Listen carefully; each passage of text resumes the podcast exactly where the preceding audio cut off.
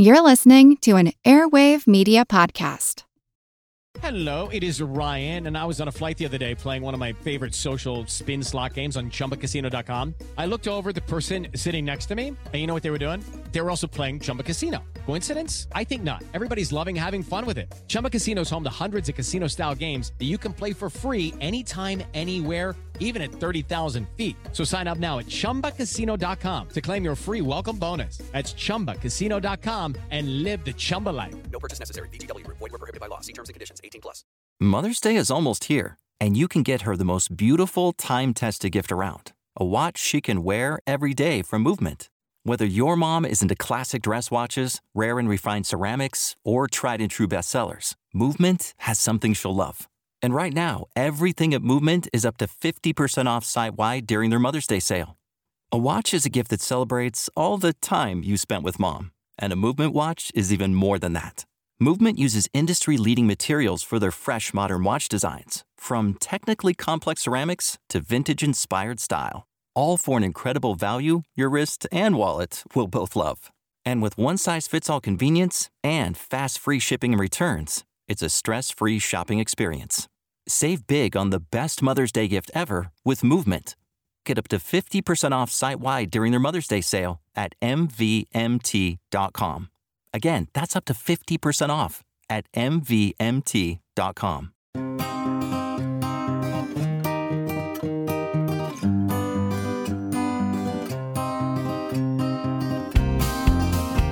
We often set ourselves apart by dividing the world into animals and humans. But humans are animals. I'm sure we have some unique traits that set us apart. We build rocket ships, we wear lycra, chase Pokemon, and when getting on board a plane, create categories of board and pre board, which frankly I've never understood. I mean, doesn't pre board refer to the state all of us are in as long as we're not boarding? But never mind. We humans are intelligent, we're problem solvers, and we're so clever. But are we the only animals that display these traits? I'm Seth Shostak. I'm Molly Bentley. Welcome to Big Picture Science, produced at the SETI Institute, where researchers investigate the nature and origin of life. On Big Picture Science, we give you the wide angle view on science and technology, and in this episode, the intelligence of other animals. Has our anthropocentric viewpoint caused us to underestimate their abilities? For example, squirrels rarely, if ever, solve algebraic equations, but could you identify a dozen different spots where you buried nuts last winter? From dinosaurs to house cats to elephants and chimpanzees, what does it take for us to recognize the intelligence of a fellow animal? Well, primatologist Frans de Waal has some ideas. And if chimps, elephants, or other critters really are intelligent, how does that shape our ethical responsibility to them? It's are animals really that smart?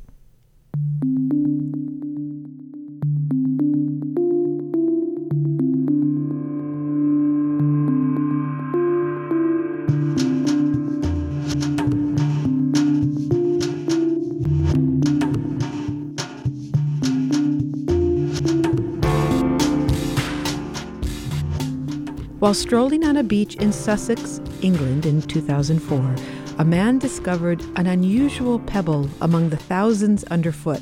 Now, to the layperson, it was just another piece of gravel, but this gentleman was a fossil enthusiast, and he knew enough to give it to this guy. It's a small pebble. It's brown and it's roughly 10 centimeters long and 5 centimeters wide. But unlike most pebbles, it's quite knobbly. There's a lot of large lumps and bumps to it. And if you look at the very fine surface texture on the top, there's a series of little tiny corrugations and ridges, and those suggest that there's something slightly more unusual to it than your average pebble. Only slightly more unusual. Alex Liu, a paleontologist at the University of Cambridge, along with his colleagues in the UK and the US, identified this little brown stone as a dinosaur brain, the first ever found. To be clear, this is fossilized tissue and a brain, not a skull, which is what usually ends up in museums. That's why it's a first.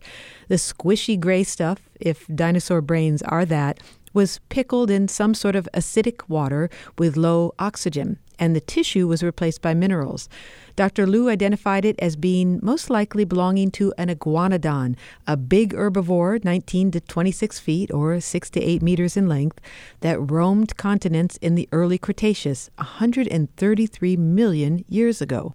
Dr. Liu discovered that the tissue, you know, the brain itself, was pressed right up against the cranial cavity without the usual low density roominess of reptile brains, suggesting that perhaps these lumbering lizards were more intelligent than we thought. A revelation that comes to us thanks to a fortunate accident that happened more than a hundred million years ago. The dinosaur has died and its head has become submerged in a water body, so in a river or a lake. And the brain has decayed and putrefied inside this brain case. And some of the juices, if you like, that are released by the decaying brain contain minerals and nutrients that have actually seeped down and started to preserve the soft tissues at the base of the brain case and preserved some of the soft tissue on the outside of the brain itself. Okay, now this pebble sized brain had a skull around it. I mean, that would tell you what dinosaur it came from, right? Yes, so there's no actual skull associated with the specimen, but the pebble, the unusual shape of it, is down to it being a mold of the brain case itself. So if you imagine your skull of a dinosaur in particular, the skull has quite a lot of holes within it because the, the dinosaur is so big and the skull so the head so large that there needs to be cavities so that the skull is not overly heavy and a dinosaur can actually move around. But the brain in a dinosaur is within a tiny compartment within the skull, which again is made of bone, and that's called the brain case. So these brain cases, usually the brain decays away and just leaves a space on the inside. And that space can then be filled by sediment later once the brain itself is removed. And the sediment, if you then were to remove the bone from the outside, the sediment would be compacted into the shape of the original brain. Now, that's what has happened in our case, and so the shape of this pebble that we found very closely matches the shape of the cavity that you find in this iguanodon brain case. And that's how we've identified it. All right, so you've you know where this you know what animal this brain came from, iguanodon.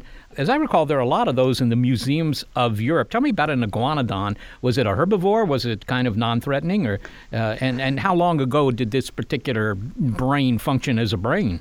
So iguanodon is a herbivore. It's around six to eight meters in length, and it's one of the more common dinosaurs that you find in southern England and also in Belgium in the early Cretaceous period, so we're talking around 133 million years ago. It's most famous for having spikes on its thumbs, and it was one of the earliest dinosaurs ever to be described and documented by scientists. And when they first found it, they realized that first its teeth are very similar to the teeth of modern iguanas, and that's how it's got its name. Iguana don means iguana tooth. But they also found these spikes and thought that they, like in iguanas, went on the end of the nose of the organism. And so they reconstructed it as this four legged animal with a huge spike on its nose. And it was only when they found complete specimens in Belgium a few years later that they realized that actually, no, it could walk on two legs as well, and the spikes actually go on the end of its thumbs. If I had spikes on the end of my thumb, I, I, I guess I'd have trouble clapping my hands. What, what function do you think they served? Well, they are unusual. Um, the most common suggestion is that they might have been used for defense, but it's very hard to test ideas like and hypotheses like that from so long ago when there's no similar organisms alive today. Now, obviously, this brain isn't still soft. It's like, well, I don't know, a 3D printed brain, maybe, but printed in rock, not plastic. Does it show any useful detail?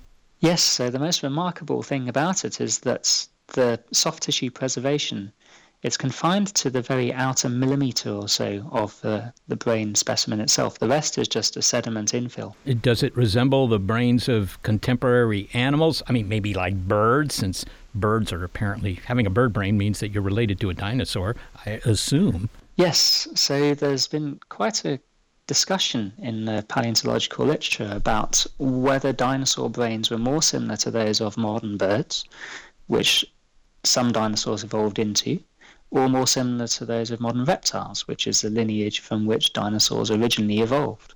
And birds and reptiles today have quite different brain structure, and the biggest difference is the amount of protective tissue that surrounds the actual brain itself. So if you think of your, your skull in a reptile, and you have the brain cavity, the space that the brain would have originally filled, in a reptile, the brain can actually fill as little as 50% of that space, and the rest is all protective tissue surrounding it. Whereas in a bird today, you get a brain which is much larger relative to the space and very thin protective tissues around the outside. And there's been papers suggesting that dinosaur brains might be more similar to reptiles, and therefore that these protective tissues took up most of the space, and that the dinosaur brain was actually smaller, considerably smaller, than the cavity in which it's found.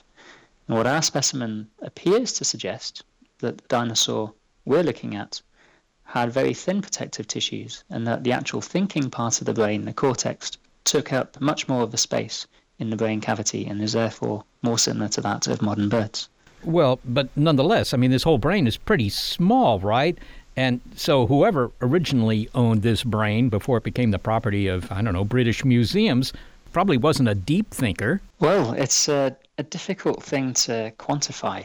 There's one measure of dinosaur intelligence, if you will. It's called an encephalization quotient. Big mouthful. But um, the idea is that you're looking at the size of a brain relative to the size or mass of the organism. And you can plot this up as a very rough and ready indicator of how smart the animal might have been and be able to then compare different organisms and animals of different sizes. So Iguanodon has originally been thought to have one of these encephalization quotients, or EQs, similar to that of modern crocodiles. But if we're correct and the brain is larger than we actually originally thought it was, then that will increase by quite a large proportion and would mean that potentially the dinosaur was smarter than we give it credit for. But there are various caveats to that, and one thing is that crocodiles today are not particularly stupid. There's a lot of things they can do in terms of communication and nesting and brooding behaviors that are quite complex and intelligent, if you will. So it's very difficult to quantify exactly how smart these things were. But it was a herbivore, so maybe it didn't need to be too smart. I mean, eating plants is pretty unchallenging, I would guess. But of course, it would have to stay out of the way of predators. If you had to sort of compared to something modern, you know, in terms of its intellectual abilities, what what animal would you name? Um, I guess something a bit similar to a cow in terms of the lifestyle that it's living. But it, as I said, it's very difficult given that there's very few organisms of a similar lifestyle and size that are around at, at the present time. Okay, so you have the outer part of the brain, not the inner part, but nonetheless, it's not you know it's not like an alien brain. It's it's it's a terrestrial brain, and and to me that says that in more than hundred million years, Darwinian evolution hasn't done that much to our brains. I mean, is that a fair statement? If I look at other technology, even going back just a few centuries, that can change enormously. But biology just doesn't seem to be big into new models. Well, I don't think there's a, a point in changing something if it works fairly well. And so brain evolution has gone on for a long time. There is um, now, in the last couple of years, has been fossilized evidence for brains in arthropods from the Cambrian, which is over 500 million years ago. And the structure of those brains is not too dissimilar to the brains of some modern arthropods. So I think if you've got a, a, a system that works, then if it's not broken, then why fix it? Alex Liu, thank you so very much for speaking with us. That's fine. Thank you very much. Alex Liu is a paleontologist at the University of Cambridge in the UK. Well, it makes you want to take a second look at all those pebbles on the beach. you might find a brain. Yeah, there's that. But, you know, uh, we do assume that the dinos were dumb. I mean, you look at kind of lizards and, and, crocodiles and alligators, and he talks about alligators as being smarter than we thought. But, you know, they, they look kind of dumb, and you figure the, the, the dinosaurs were kind of dumb too. Oh, careful with that. Seth, what do you think the alligator thinks when it looks at you? Uh, I think it, maybe it thinks a few thousand calories. I don't know what it thinks, but I didn't think it thought anything, and, and apparently it does. Also, you know, there's this impression we have that intelligence is an evolutionary development of the last, I don't know, 50 million years, you know, involving mammals like so dolphins. Recent, yeah, recent. recent, recent. And, and here's a dino brain going back 133 million years that might be much bigger than we thought, suggesting that intelligence was of value very early on in the evolution of life. I'm kind of encouraged by that.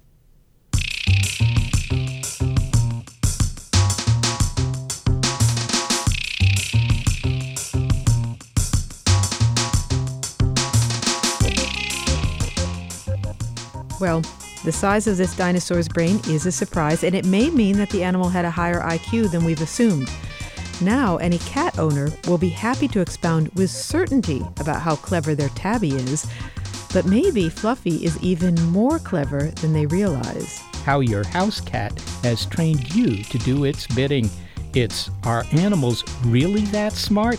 on Big Picture Science.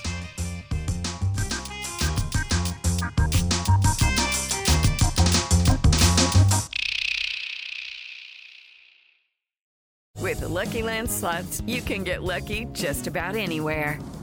This is your captain speaking. Uh, we've got clear runway and the weather's fine, but we're just going to circle up here a while and uh, get lucky.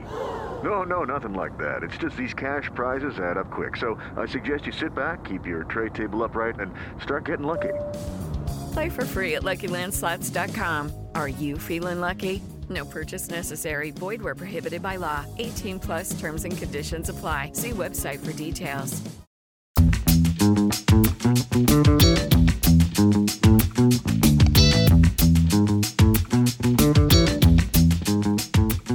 Did you feed your cat today?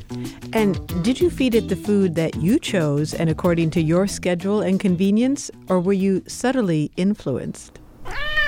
Here's your dinner, Weeby. You don't like tuna anymore? How about a can of liver and dumplings? What? Not in the mood for that either? What's wrong, Weeby? You're looking at my filet mignon, but that's my dinner. That's a $50 slab of beef. Oh, why am I being so selfish? You're hungry, poor thing. Here you go. Oh, you don't want me to watch you eat? That's okay. I'll go in the other room. Behind every cat owner are the true brains of the family, which goes to show that the cat's meow really is the cat's meow.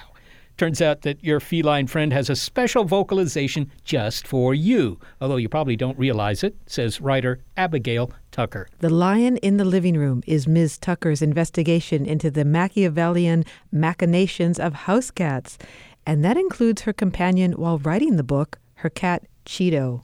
Cheeto probably gained a full pound while I was home writing the book because he had me so well conditioned. One of his things that he does to let me know that he wants something is to nibble my ankles. and so he would nibble my ankles when I was working. And I just almost distractedly get up from the computer and give him a few little shakes of food. And, you know, he really learned how to work that system and became even beefier than he already was during the writing process. We may think we're smart, but it's the cats that have tamed us, says Abigail Tucker. Taking over our homes is just one step in their march to global domination. They're really intelligent. And one of the things to remember is that cats and their wild ancestors, or wild relatives, I should say, in the Near East, are by nature solitary animals. They're not gifted communicators that are used to being in packs and having social hierarchies and navigating the world through communication. But in recent years, and particularly in the last couple of decades, cats have been living more and more inside of our houses around the clock. I think it's something like 60% of American house cats, or even more than that, are inside all the time. And cats have basically learned through a process of trial and error that if they do certain things, they can condition humans in a Pavlovian manner to do exactly what they want us to do. And so I think it's a form of, you know, marvelous genius that they've been able to kind of work this out on their own terms and develop, in some cases, systems of meows to indicate to their owners that they want a particular thing. And the fascinating thing is that research has shown that you can understand the meows that your cat has taught you and the particular signals it sends. But if you go over to your neighbor's house, you won't be able to necessarily understand that cat's meows and that cat's signals. And that's because this isn't a language that's established across cats. This is a language that your cat has developed specifically to instruct you. Right, so they, they've customized their relationship. I mean, we, we, we think of cats as our pets, but your point seems to be that we are their pets. Uh, how did this come to be? Was it just, you know, Darwinian evolution because more and more cats were just living with humans? Yeah, I mean, it's really interesting. Cats basically inserted themselves into the human sphere. It doesn't seem that we ever really had a particular task for them to do or a need for cats. There's some debate about this, but it doesn't seem like they're particularly good at killing vermin, at least to the extent that you would need to kill them to protect food stores or to stop the spread of disease. And basically, when humans became a more sedentary species about 10,000 years ago. We started setting up our first permanent villages in the Near East. Cats just kind of crept into these areas and started eating our garbage. And other animals did this too. Little animals, especially foxes, crept into these settlements too because we had so much meaty garbage around and we'd killed off a lot of the bigger, scarier predators around. There is something scientists call a mesopredator release, a sudden spike of small predators. But house cats kind of went one step further than the foxes that we still have around our settlements today and underwent, at least to some degree, the process of domestication. But humans never really put a yoke on them or put them in a cage. They just hung out with us so much that they began to change their brains and to a small degree their bodies in ways to sort of better get along in our sphere and to avail themselves of more of our food and protection. So it is kind of paradoxical though because uh, the cats obviously do want to be near us, and yet they are solitary creatures. They're not friendly like your dog. Exactly. What's fascinating is how adaptable cats are. And one of the most significant aspects of their adaptability is their relationship with us. They can either take us or leave us. They can live with you in a studio apartment, or they can strike out on their own and survive on deserted islands in the subarctic zones, or they can live on volcano cones in Hawaii, or they can live in deserts. There are these amazing survivors and they can live with us and in certain ways seem to like living with us but they don't need us and they especially don't need us in the way that dogs do cats can survive outside of our world just as well as they can survive inside of it so it's kind of strange because they are solitary creatures as you note and yet apparently feral cats form colonies or groups do you know why that is you know, that's something that I've wondered a lot about. And I think that it has to do with the distribution of resources in a given area. In a natural landscape, like a forest in the middle of nowhere, domestic cats will be more solitary and patrol tracts of territory that are exclusively their own. But in an environment like a city where there tend to be big, literally dumps of resources, places where all the food is, all the trash is, the cats kind of learn to hang out and to share with each other and get along, especially in these family based groups. And that's one reason that I called my book The Lion in the Living Room because cats, domestic cats, can take on the social attributes of lions and form almost pride like groups. And lions, it's worth noting, live in another landscape where resources are not evenly distributed. They live on savannas. So lions kind of gang up together to control these watering holes and these rich, fertile areas in a way that's not totally unlike the way that feral cats might gang up to control a garbage dump. It's also interesting that you write that the cat's meow, which has become a phrase on its own, uh, the cat's meow is only for humans, that cats apparently don't meow with one another uh, it sounds like they've figured out a language for us, at least, uh, you know, maybe a one word language. Yeah, in nature, it's not that they can't meow, they can meow, but they do not because they're all by themselves and there's nobody to meow to. In places where there are these wildcats, Felis sylvestris libica, these animals are by themselves and they pretty much only get together to fight or mate. And so, you know, this idea of having an advanced vocal repertoire doesn't really serve them. Feral cats apparently meow a little bit more to each other, but really, when we see this sort of richness of feline noises, including purring, it's more something that happens within the close confines of the home. And, you know, like we were saying, it's just another example of how stark startlingly adaptable these animals are and how good they are at surviving in any context. It's like, in certain way, getting along in our comfortable houses is just as challenging for house cats as, you know, surviving in a, a barren uh, moor somewhere because it's just not their natural world. But they're so resourceful that they figure out a way to get along and to get the meat, which is at the heart of their existence. You know, they'll meow to us until they get fed, pretty much, as I learned from Cheeto and his ankle nibbles. Well, another way in which they might control us, although maybe not quite so deliberately, is the parasite toxoplasmosis. It seems to invade the brain even among non cat owners. What is toxoplasmosis and how widespread is it? Um, toxoplasmosis is a single celled parasite that is spread basically through cat droppings. It breeds in the feline intestine, and that's pretty much the only place that it can reproduce a billion copies of itself. But then when it goes out into the environment, it can infect any number of mammalian hosts from humans to humpback whales to, you know, Australian wallabies.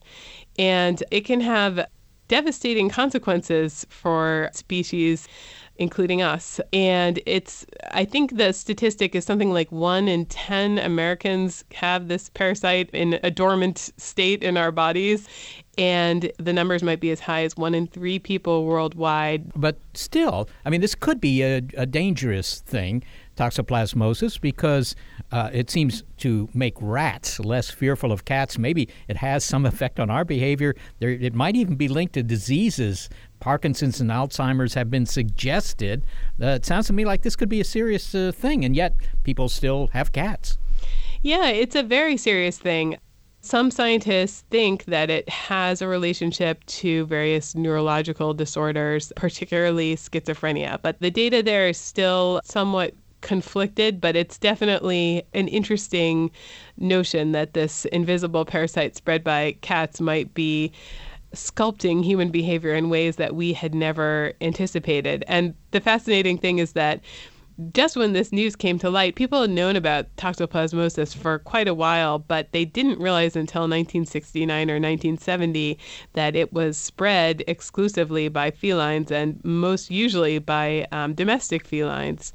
And that's actually precisely the moment when house cats kind of took off as more popular pets. And that had nothing to do with the fact that people wanted toxoplasmosis. And I don't think they were being puppeteered by the parasite, as some might argue. But cats were just becoming much more popular. And this information about this sort of potentially devastating parasite that they spread didn't really deter people. And I think that's just kind of fascinating evidence of the power that this other species has over us and their kind of magnetic appeal Well, let me talk about another danger that uh, has certainly been well documented, and that is they're killing all the songbirds, right? I mean, uh, I, I've seen numbers in the millions per day of, of birds killed by domestic cats. Well, what about that? Yeah, so cats, in addition to gorging on the, the canned food that we present to them, which also has, you know, an environmental source, but cats on their own are just magnificent hunters and can kill all kinds of animals from lemurs to butterflies. They can catch anything, and that's another source of their amazing survival skills. I think that the songbird stuff, this is such a, an intense issue because it really divides animal lovers. On the one hand, you have people who love cats who say that, you know, there's no way that my little pet is contributing to this environmental devastation. And then you have the people who, on the other side, are very much um, involved with the bird world and blame a lot of things on cats. And, you know, I think both sides raise good points. Cats certainly on small islands and even larger islands like Hawaii can drive extinctions of songbirds, and that's really well documented. What's less well documented is the damage that they can do on mainlands like the United States, but again, that's a very hotly contested topic. Abigail, we're familiar with the idea that dogs evolved from wolves, and not all that long ago. I mean, speaking in geologic terms, anyhow, right. where, where, where did cats come from? And uh, you know, can we learn something? I mean, I know that there were big cats with saber teeth in the La Brea tar pits of Los Angeles. I mean, do we know where cats came from? The you know the kind of cats you have in your home. Yes, we do, and that's one of the the really uh, neat things about them, and part of their promise as an animal of scientific interest. Cats come from the Near East and uh, North Africa. This species, um, subspecies, really called Felis sylvestris libica. It's a little cat that looks very much like your pet at home, and often experts can't even tell one from the other. They frequently interbreed with domestic cats. And basically, about 10,000 years ago, when we started making our first permanent settlements in the area, all of these little pint sized carnivores kind of crept into our homesteads and started eating our trash. And what's interesting is that these uh, little wildcats are still alive in the Near East today, whereas the ancestors of dogs, whether or not they were a kind of wolf we would be familiar with or something else, have disappeared. And that's because dogs have transformed so completely in human company that they've really become a separate kind of animal, whereas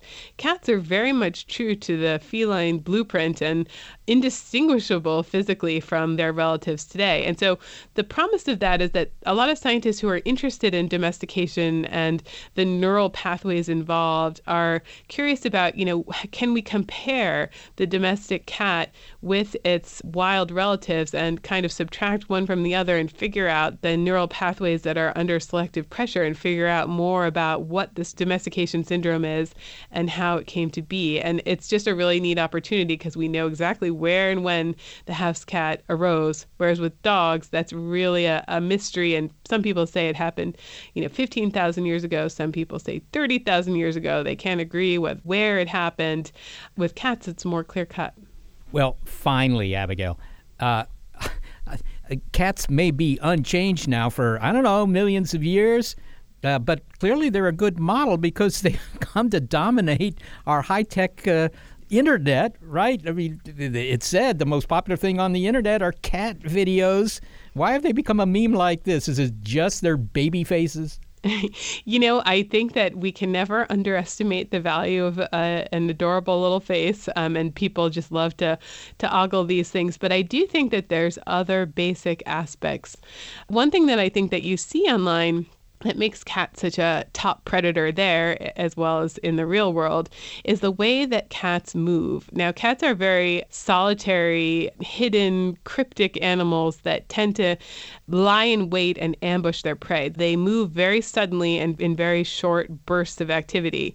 And a lot of the things that you see online that are so appealing, like this famous Japanese cat, Maru, hopping in and out of a box, this sort of explosive pounce behavior, that's nothing but feline hunting behavior that is a sudden burst of activity that fits really well in the sort of short attention span format of the internet. They just make better videos. And and because of this explosive ambush hunting style that they have that's really different from dogs. Dogs would tend to to hound prey over miles and miles, which sort of doesn't fit into a 10 second viral video quite as well. I am prepared to yield to our feline overlords. Abigail Tucker, thank you so very much for speaking with us. Thank you so much for having me. Abigail Tucker is the author of The Lion in the Living Room How House Cats Tamed Us and Took Over the World.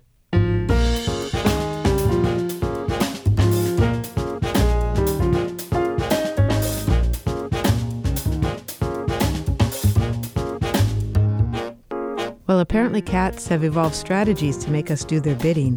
What other animals have revealed themselves to be cleverer than we thought? Primatologist Frans de Waal next, and what his answer to that question suggests about our ethical obligation to our fellow fauna. It's Are animals really that smart? on Big Picture Science. Say goodbye to your credit card rewards. Greedy corporate mega stores, led by Walmart and Target, are pushing for a law in Congress to take away your hard earned cash back and travel points to line their pockets. The Durbin Marshall credit card bill would enact harmful credit card routing mandates that would end credit card rewards as we know it. If you love your credit card rewards, tell your lawmakers hands off my rewards. Tell them to oppose the Durbin Marshall credit card bill.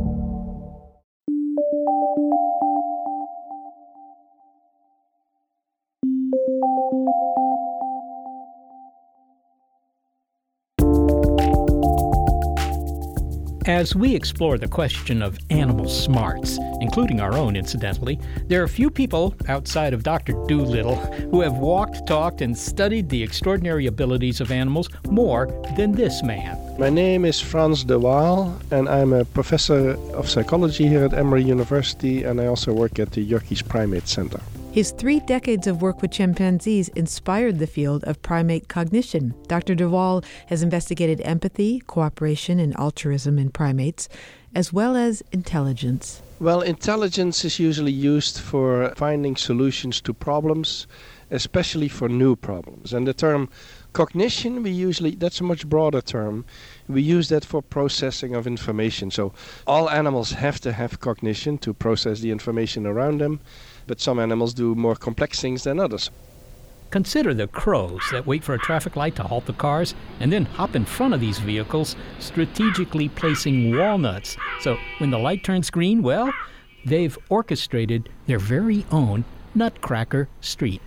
Now, Dr. de doesn't question the intelligence of animals, other than perhaps his fellow Homo sapiens. Are we smart enough to know how smart animals are? Is the provocative title of a book that explores our habit of gauging other animal intelligence on the basis of our own. Can elephants build Tesla coils? I ask you. There you go. Dr. de Waal urges us to challenge our anthropocentric bias in evaluating other creatures, although, to be fair, we are smarter than we used to be. There was a time when we considered other animals to be simply mindless beasts, guided only by instinct. Especially in the previous century, we had this very simplistic view of animals that either they were instinct machines or they had very simple learning processes going on. And everything needed to fit in one of those two boxes. And anything that didn't fit, people were very worried about. And so when you had scientists who would say that animals could think, or that they had cognitive maps, or that they could plan ahead. Uh, there was an enormous amount of skepticism about that. And I think that has changed. Over the last 25 years, we have now a new generation of scientists who's not so worried about instinct and learning and everything needs to fit in there. They are more open minded and they are discovering new things. Basically, every week there's a new discovery. And that's because we have a new paradigm, new ways of thinking about it. It was scientific skepticism, but what I understand through your writing, it was more than that. There was actually a bias against accepting that animals are intelligent. And in fact, we would design experiments that would, in some ways, sabotage our own investigation into this question because yeah. we wanted humans to come out on, on top. Can you give an example of that? Yeah, there's a lot of testing that has been done, for example, comparing children and apes. And I don't know why apes need to be compared to children because an adult ape is really not like a child. But anyway, that's that's what people were doing, and they would do the same test on a child, and then the same test on a chimp, and the child would perform very well and do wonderful things and imitate others and understand their goals and so on, and the ape would fail, and then they would conclude that the ape doesn't have this capacity or that capacity. But if you look at those tests, um, they were done by humans conducted by human experimenters, which gives the children immediately an advantage because they're dealing with their own species, who talks to them and they understand what they're saying. Uh, whereas the ape is dealing with a different species that it may not relate to so well, in addition, then, for example, the child sits on the lap of mom and gets uh, probably a lot of um, stimulation from mom because mothers always want their kids to be the smartest in the world. And uh, the ape is sitting just behind bars um, without a parent. And so the comparison has been made so many times, and so always the conclusion that the, that the children could do things that the apes were not doing was extremely unfair. And when we started testing apes with apes, so we cut out the human experimenter and we said, can they imitate each other at least? Maybe not us, but can they imitate each other?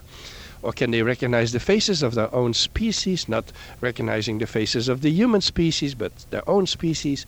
As soon as you cut out the human, you get much more interesting results, and actually they can do a lot of things that they were assumed not to do. And this is one of your points: is that the tests were designed around human criteria, um, and we were thinking as humans think rather than how an animal might think. And we were asking the wrong questions. And you gave an example of the wrong question to ask, which is in what ways is a chimp like a young human or like an infant human? What's an example of the right sort of question to ask when we're investigating animal intelligence? Well, the, the right thing is to sort of look at the world from their perspective. Now, with, with a chimp, that's fairly easy because we are so much like chimps. We, we have hands and binocular vision, and we're very much like the apes. We, we are basically apes, actually, in the, in the eyes of a primatologist. But you go to a species like the elephant, or the dolphin, or the octopus, uh, that kind of comparisons is very difficult. So with the elephant, for example, the big error was when, when people tested tool use in elephants, that they thought the elephant should use its trunk. So we had decided, we humans had decided that if we had a trunk, we would use it to pick up a tool. But the elephants refused to do that. And so the conclusion initially was that elephants are not tool users because they don't pick up a tool that they can use to bring food, clothes, or whatever it was. Until people tested elephants not with sticks to reach food, but with boxes that they could move. And so they hung food very high and uh, they would spread around uh, a bunch of boxes uh, in the distance, and the elephant would go out of his way to get those boxes and bring them under the food, and then stand on top of them to reach the food. So the elephant was perfectly capable of using tools to reach food, but was not willing to pick up a tool with its trunk, probably because its trunk is also a smelling organ. That's the big difference with the human hand. Its trunk also smells, and if you pick up a tool, you cut off the smell. And so the elephants were not willing to do that. And that's why you always need to take the perspective of the animal to test them. And, and with animals distant from us, that becomes more difficult. And wasn't there a case in the the many studies done with chimps and bananas, where the chimps were unable to get the bananas or didn't get the bananas in the way that you thought that they might, but one chimp came along and just threw a box at the banana to knock it off a shelf? Yeah, that's the uh, the old Köhler experiment. Wolfgang Köhler did these tests where he would hang a banana high and give the chimps boxes and sticks to see what they would do. And he was the first one. He he concluded uh, since the chimps on occasion they would uh, all of a sudden jump up and start stacking the boxes and take a stick and reach the banana. He said they have solved the problem in their head. It's not trial and error learning, and it's certainly not instinct. They have thought about the problem and then solved it. And this was like a hundred years ago, and people were so mad at Köhler. St- there's still scientists so mad at Köhler that he said that, that they cannot pronounce his name, that they on, only can hiss his name, Köhler, because they're they're very sort of upset by what he said. But now we know he called it insight. Now we know that many animals actually can solve problems with insight. And we, we had recently we, we sort of replicated the test at the zoo with chimpanzees, and, we had a female who came up with a solution that I'd never seen before and that Köhler had never seen before. Instead of stacking the boxes, she picked up a box and she threw it at the banana, which was very efficient. And that's intelligence. Intelligence is that you solve a new problem in ways that you've never done before, but just by looking at the problem. One of the things that you highlight is that because we are limited, we, in some ways, now we're learning to broaden our minds as to what intelligence means, but we need to go further and, and see if there are ways of communicating or perception that animals exhibit that we haven't thought of. Yeah, so we, we're very focused on the things that we, we like in ourselves. So language became a focus very early on. Can we teach language to the apes and things like that? Tool use, we're very good tool users. We were also very impressed by tool use. Things that we cannot do, we're not impressed by. So, for example, you may give a bat a dark room with no light at all and a bunch of insects in the room, and the bat will fly around and pick up all the insects and eat them. Very impressive, in my opinion, but since we don't do echolocation, we're not impressed by echolocation. We think that's just some sort of sense that they have, um, some sort of instinct. But actually, cognitively, you ask any engineer who designs radar systems for airplanes how complex this is. It's extremely complex, but since we don't do it, we don't particularly care about it. So we're very anthropocentric in the way we approach these things. You worked with an ape named Georgia, and I love the story how she would try to spray visitors with water. And yeah, Georgia. yeah, Georgia here. tell she us what lives here. She um, for 25 years she was here at our primate center, and I've known her since she was a kid, and she was always a very naughty chimp. Her big hobby was when there would be visitors, she would go to the water faucet and, and suck up a lot of water, and then wait among the chimps uh, in a sort of innocent fashion, and then all of a sudden she would spray that water at the visitors. And uh, we didn't like that particularly. This is not something we encourage in our chimpanzees. And so uh, the, uh, the interesting thing one time happened is that um, she had done that, and I had seen her pick up the water. And I pointed my finger at her, and I said, uh, and I actually said it in Dutch, not in English. I said, "I've seen you," and immediately she uh, sort of looked at me, and she she dropped all the water out of her mouth. And so I think she had decided um, that uh, since I knew what was going on, I, I was going to prevent her from being very successful on this. I don't think she understands language necessarily. I don't think she, she understood exactly what I was saying, but I was pointing at her, and my whole attitude was like, uh, You're not going to do this today. And your conclusion from that is that she did understand body language, because indeed there are some chimps who have learned language, and so you can speak to them in Dutch or in English, and they will understand, if not every word, they will understand what you're saying. In the case of Georgia, your conclusion is that she was understanding body language, and because uh, animals don't have language in the way that we do, they have to be particularly primates, they have to be very attuned to the language or the communication presented by the body. Yeah, and actually they're not distracted by language. So humans are often distracted. That's, for, for example, if you want to watch uh, political debate, we have now had a season of one year of political debates in this country.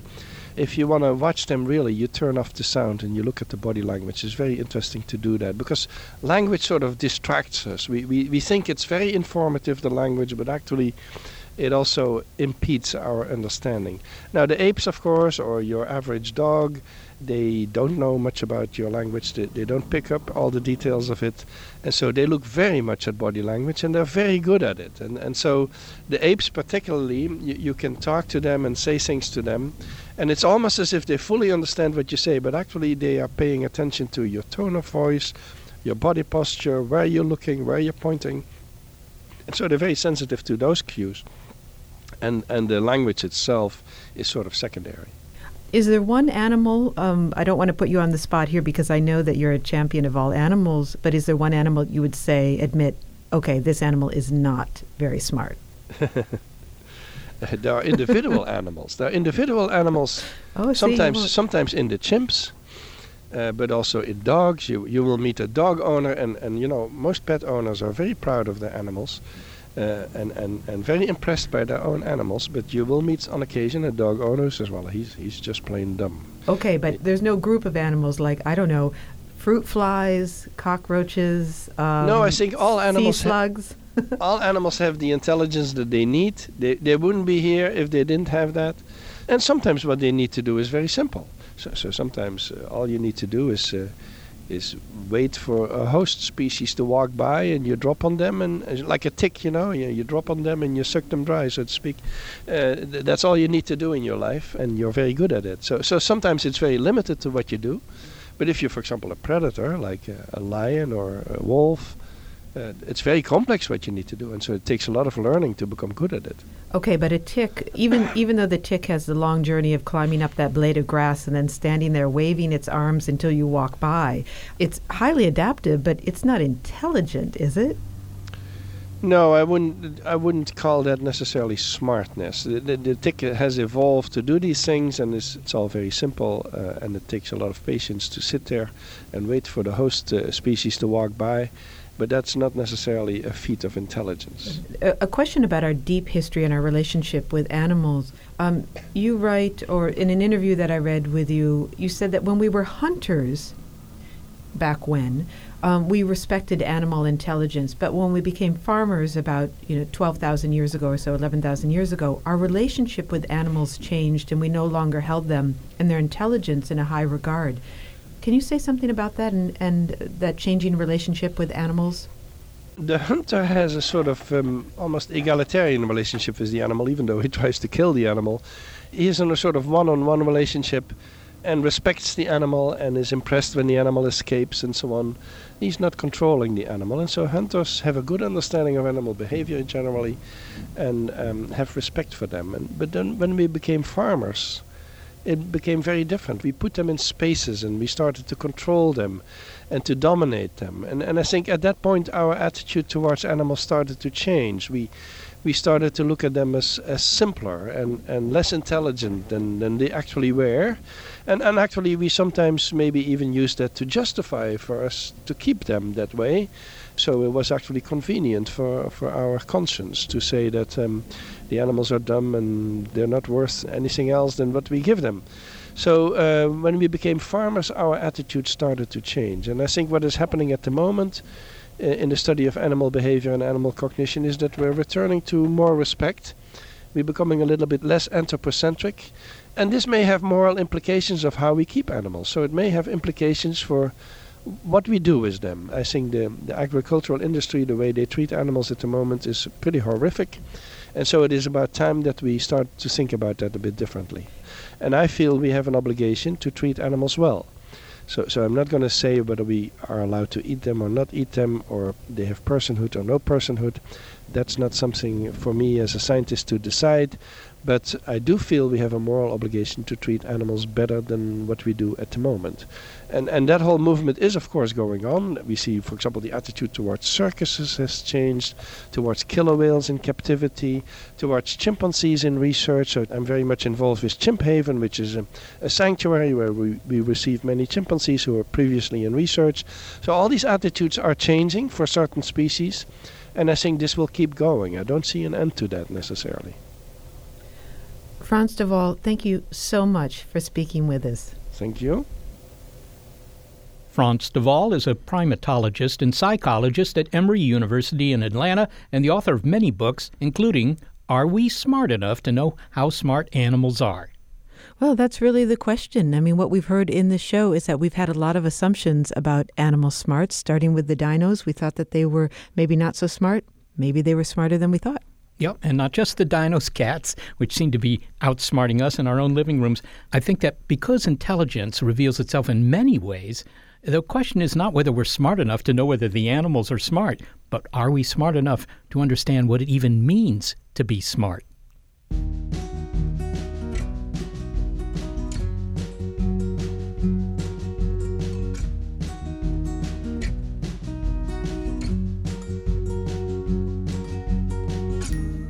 Well, thanks to the intelligent animals who help us produce this show, senior producer Gary Niederhoff and operations manager Barbara Vance. Thanks also to financial support from Rena Shulsky David and Sammy David and to the William K. Bowes Jr. Foundation. Big Picture Science is produced at the SETI Institute, a nonprofit scientific and education organization whose scientists study the conditions on Mars and elsewhere in the solar system. And a big thanks also to our listeners. Your ears have been attuned to the Big Picture Science episode Are Animals Really That Smart? And if you'd like to hear more Big Picture Science episodes, well, you'll find them in our archive, bigpicturescience.org. And if you're a podcast listener but prefer listening to over the air radio because that way your cat can sit on your lap and pick up a little science too, check out the listing on our website of radio stations that carry the program. And if your local station is not on that list, consider letting them know you like the show. And to reach us directly with your comments, throw in some faint praise and then email it all to bigpicturescience at SETI.org. Honey, uh, dinner will be ready in 45 minutes.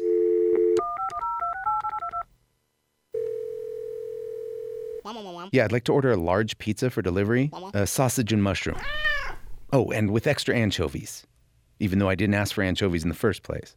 Hello, it is Ryan, and we could all use an extra bright spot in our day, couldn't we? Just to make up for things like sitting in traffic, doing the dishes, counting your steps, you know, all the mundane stuff. That is why I'm such a big fan of Chumba Casino. Chumba Casino has all your favorite social casino style games that you can play for free anytime, anywhere with daily bonuses. That should brighten your day a little. Actually, a lot. So sign up now at chumbacasino.com. That's chumbacasino.com. No purchase necessary. Group. Void were prohibited by law. See terms and conditions. 18 plus. Say goodbye to your credit card rewards. Greedy corporate mega stores, led by Walmart and Target, are pushing for a law in Congress to take away your hard earned cash back and travel points to line their pockets. The Durbin Marshall credit card bill would enact harmful credit card routing mandates that would end credit card rewards as we know it. If you love your credit card rewards, tell your lawmakers hands off my rewards. Tell them to oppose the Durbin Marshall credit card bill.